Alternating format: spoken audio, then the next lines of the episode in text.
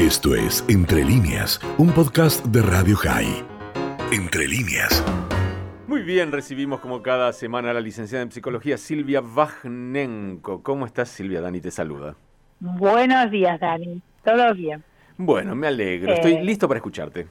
¿Listo? ¿Quieren escuchar? Sí, por favor. Bueno, en realidad eh, sí, les quiero comentar acerca de algo que creo que ya comenté, pero bueno, en estas épocas de pandemia, ataque de pánico, Ujú. trastornos de ansiedad, eh, incluso se está ahora investigando o se va a investigar eh, cuánto recrudeció en algunas patologías, eh, bueno, este tema de la pandemia, ¿no? Es esto que a veces venimos diciendo. Pero yo hoy específicamente les quiero comentar acerca del ataque de pánico, porque es muy fácil confundirlo con, eh, con algo grave, no es grave. Entonces, eh, yo lo que pienso es que, bueno, sí, se habla mucho de pánico, pero hay que conocerlo muy bien, porque las sensaciones que producen se confunden con una muerte inminente. Y al confundirlo, uno siente más miedo, y más miedo trae más síntomas. Esto es básico. Yo quiero que, me escuchen en cuanto a esto, para que, para que no se asusten tanto, porque esto pasa. Entonces, el ataque de pánico se lo describe como un episodio de miedo o, o de terror intenso que usu- usualmente se dispara y llega a su pico máximo en no más de 10 minutos, no dura más de 10 minutos el pico máximo, pero hasta que llega el pico máximo, con todos los síntomas que ahora les cuento, uno cree que se va a morir. Y entonces, además, se, se puede presentar, por eso también confunde, de tres maneras diferentes, una de las tres maneras, puede ser inesperado y sin motivo, porque a veces la gente dice, ¿en qué estabas pensando? No estaba pensando en nada, ¿no? Más si es un terapeuta psicoanalítico, le, le- va a querer encontrar la, la raíz de, de- del trauma, pero no, aparece, eh, aparece solo, ya vamos a ver por qué. Entonces, después también puede ser situacional este ataque de pánico, o sea, generado después de, de haber tenido una exposición a un estímulo concreto, qué sé yo, un colectivo que va rápido, un examen, ¿no? Frente a un estímulo así, muy determinado. Pero otros, ojo, pero otros no, no, no le vamos a encontrar una causa. Por eso nosotros vamos más bien al tratamiento que a encontrar la causa. Bien. Bueno, eh, si quieren saber los síntomas, bueno, son algunos muchos, pero pero son muy comunes. Sí, an- antes de los síntomas te voy a contar, yo conozco una persona que Sí, tenía ataques de pánico porque tenía que subir a una autopista para llegar a su trabajo y la estaba pasando muy mal en su trabajo. eh, y, y bueno, cada vez que subía a la autopista para ir al trabajo tenía los síntomas. Pero después, un día de vacaciones, en una autopista, en otro lugar, tuvo el mismo síntoma y no estaba yendo al trabajo. Y era simplemente la, la similitud, entre comillas, del, eh, de la escena. Pero no, no tenía nada que ver con ese momento, ni, ni mucho menos. Pero evidentemente algo le se le disparó. repetía. Claro, algo Sí, le se le disparó esa misma sensación. Sí, este, es- esto que parece que uno no va a poder, que, que, que esto a uno lo, lo, lo supera. Entonces uno puede, y esto ahora con los síntomas que voy a decir, es lógico pensar que uno tiene algo grave, porque los síntomas son palpitaciones, sacudidas del corazón, sudoración, temblores, una sensación a veces de atragantarse, esto asusta mucho a las personas, opresión o malestar torácico, náuseas, mareos, eh, desmayos, eh, hormigueo, escalofríos y también a veces eh, eh, como que se llama desrealización, como que uno está separado de uno mismo, que uno no se reconoce, pero dura muy poco. Miedo a perder el control, eh, quizás esto, no, no, no es que voy a analizarlo, el tema de la autopista, pero esto, miedo a perder el control. ¿no? Eh, eh, en- eh, ante tantos autos y, y sobre todo las velocidades diferentes de las calles, ¿no? O que la Bueno, cabeza te haga pensar que esa autopista en realidad te está llevando a tu trabajo cuando estás en otra. ¿Cómo? O, o como, o como los episodios los tenías yendo hacia tu trabajo por la autopista, que tu cabeza sí. diga, esta autopista me lleva al trabajo. Otra vez estoy yendo Claro. para ahí. Claro, pero no, pero le no. pasó también en otro lugar. Sí, sí. Bueno, eh, pero es muy Eh, interesante porque lo que vos decís, todos esos síntomas, son fácilmente confundibles y me parece Sí. que a la persona, con, no sé, con un infarto, por ejemplo, con Sí, un preinfarto. Claro. O, o a veces con un tumor, porque Sí. si uno eh, tiene sensación de atragantarse, eh, da miedo. Eh, bueno, y entonces ya con cuatro de estos síntomas que mencioné, ya uno eh, le diagnostica ataque de pánico a la persona, solo con cuatro de estos. Entonces, en realidad el ataque de pánico es un síntoma, es una crisis, no, no es un diagnóstico en sí mismo, y ahora les explico por qué. Porque eh, puede ser derivado de un trastorno. Fíjate vos, si yo tengo trastorno de ansiedad social, cuando me encuentro frente a gente o tengo que hablar en público, yo puedo tener un ataque de pánico, pero pero detrás está este trastorno de ansiedad social, ¿sí? Y también puedo tener un estrés postraumático, ¿no? Y entonces tengo un ataque de pánico frente a un evento que me lo recuerda al trauma. Eh, ¿Se entiende? Viste que es uno detrás de otro, entender. Eh, y bueno, y también están las otras personas que sienten esto mismo, pero en lugares abiertos, ¿sí? Que es la agorafobia. Y porque eh, el temor es no poder salir eh, en multitudes, ¿no? Cuando hay mucha gente, el temor a ahogarse, a no poder salir de ahí, dispara ansiedad esto, ¿no? Y, y, ahí es el miedo a sufrir un ataque de pánico si ya se sufrió, ¿no? a esto se puede, digamos, afrontar de varias maneras. Hay gente que se les enseña, bueno, a tolerar la situación, otros que lo toleran si están acompañados, bueno, y otros evitan el lugar. Ya acá hay un tratamiento que hacer, porque por ahí afecta áreas de la vida, ¿no? Porque esta persona, por ejemplo, si no puede tomar autopistas, ya se le dificulta, ¿no? Eh, la llegada a, a determinado lugar.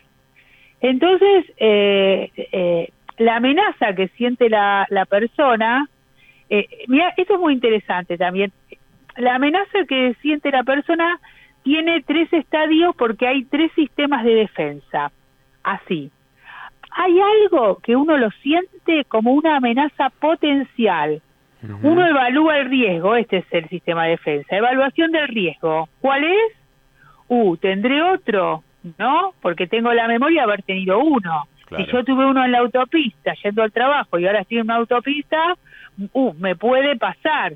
Eso es cuando uno hace, el cerebro de uno hace evaluación del riesgo. Y después hay una amenaza concreta. Esta que yo te decía es potencial. La que viene ahora es concreta. Ya tengo palpitaciones, entonces ya las tengo, voy a tener, ya estoy teniendo el ataque de pánico.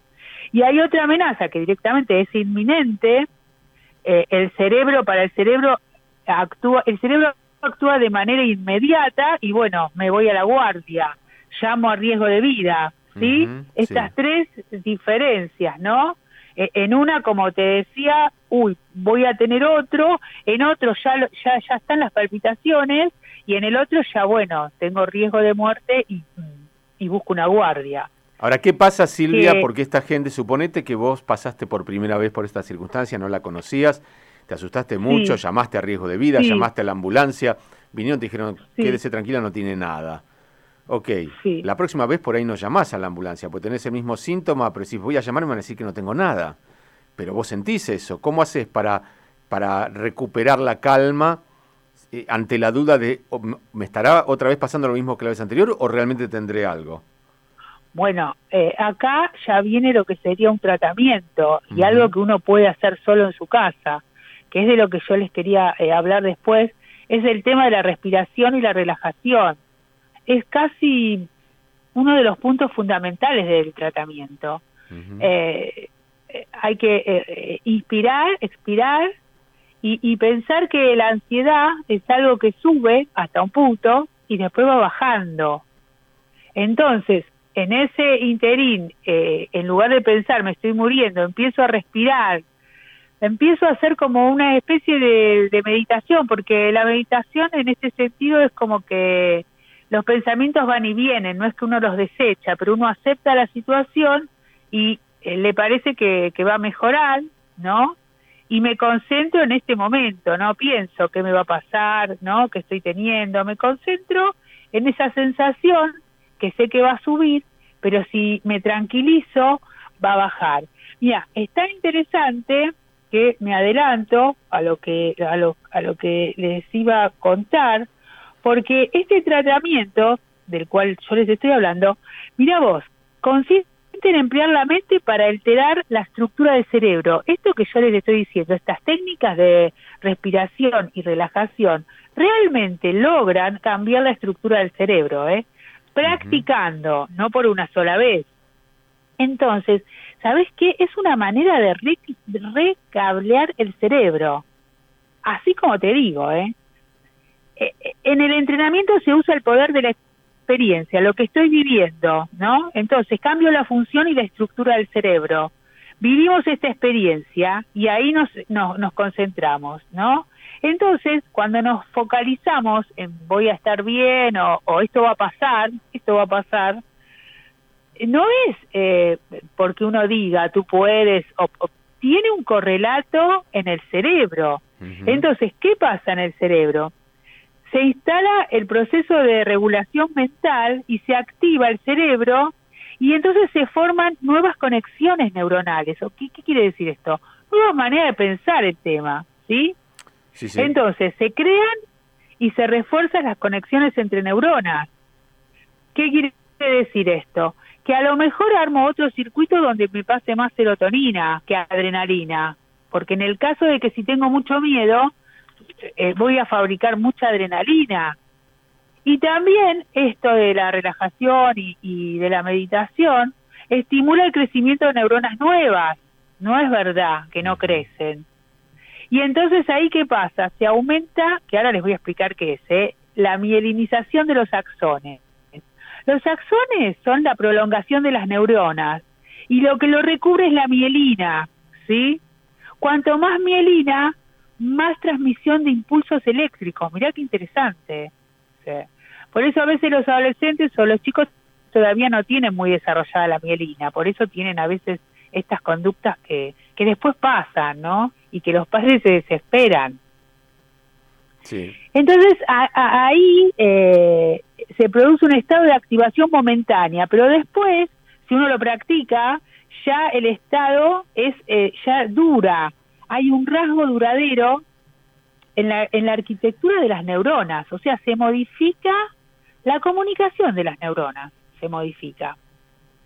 Y dicen que cuando las neuronas se activan juntas, se conectan entre sí. Y cuando se, activan repetidamente, ahí se multiplica la velocidad de transmisión. Bueno, para hacerlo más fácil, se mejora la eficiencia del cerebro. Hay mayor comunicación entre neuronas.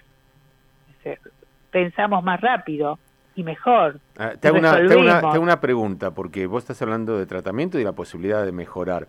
Ahora, las personas que ya tenían este tipo de episodios, mencionabas antes la pandemia, seguramente pudo haberlo potenciado, aún, no, no, no, aún no sabemos cuánto todavía, pero eh, se producen recaídas, eh, hay que volver a trabajar lo mismo, digamos, o es un proceso de que cuando uno lo entendió ya está, pasó. No, eh, sí, puede ser por un lado que sí, y por otro lado puede ser que haya que practicar, porque esto es una práctica, por eso no sé si escuchaste, viste, la gente que medita lo hace regularmente, porque si no uno se lo olvida. Esta práctica de la meditación, que no es quedarse tampoco así como aislado del mundo, sino que es bastante permisivo porque uno le dedica 5 o 10 minutos los pensamientos van y vienen. El tema es poder vaciar el cerebro un ratito, limpiarlo, porque realmente uno es una fábrica de significados, de, construir. Viste que siempre estás pensando algo. Siempre, todos, todos. A todos nos pasa. Pero esto es como, como darle una siesta al cerebro, ¿no? Es, bueno, para todo y uno esto lo puede hacer en cualquier lado porque igual, digamos, nadie se da cuenta, ¿no? Son 5 o 10 minutos que uno empieza a respirar y, y, a tratar de que los pensamientos sean solo nubes que van, que vienen, estoy aquí ahora y voy relajando los músculos desde la cabeza, los hombros, a los pies y es increíble como uno no se da cuenta la tensión que lleva. Si te pregunto en este momento, si te, vos te concentrás en alguna tensión del cuerpo, seguramente la tenés no puedo soportar más mi cuello y mis hombros, Silvia. ¿Viste? Me los quiero cortar. Sueño con que una guillotina me ayude. no, tenés que, claro, claro, además de masajes eh, relajantes o yoga, yoga también es buenísimo, necesitas eh, eh, que, que tu respiración, digamos, vaya a ese área y la relajes, porque no te das cuenta que uno lo, lo, lo, contrae, lo contrae, y ese es el dolor. Así que realmente es algo muy bueno. Eh, bueno, y después también les quería comentar esto, que además, bueno, estas técnicas llevan consigo una especie de filosofía que hace muy bien, es esa de eh, no te juzgues tanto vos, ni juzgues tanto a los demás, aceptación del momento, no, no, no es, eh, no es que me, me relajo y no me importa nada, es bueno, es esta la situación, si la acepto, voy a estar más relajada. Eh, y después el perdón, ¿no? Que eso es ya, bueno, como siempre digo, eso ya es una elevación muy, muy... Cuando uno perdona, uno también se relaja. Bueno, vas a tener que perdonarme, pero se nos acaba el tiempo. Eh, Igual falta para el día del perdón. Sí, ¿no? bueno, ya, ya a veces pienso que tendría que ayunar una semana, pero bueno, vamos a tratar de hacerlo un solo día. Bueno, contame cómo te encuentra la gente. a mí, a mí me, interesa mucho este tema y, está muy bien que volvamos sobre él y creo que va a estar muy bien volver en otro momento también, porque seguramente esta pandemia a personas que pensaron que habían superado ataques de pánico han vuelto y a personas que jamás pensaron que los tendrían los están teniendo. Y debe, dar, debe dar mucho miedo porque en algún punto uno lo justifica. Claro, tengo miedo de morirme porque la gente se está muriendo, pero no a todos les pasa sentir eh, la cercanía de la muerte, ¿no? Entonces me parece bueno. Y acuérdense siempre de esto, ¿no? Que hasta en los campos de concentración el que tenía una esperanza pudo salvarse.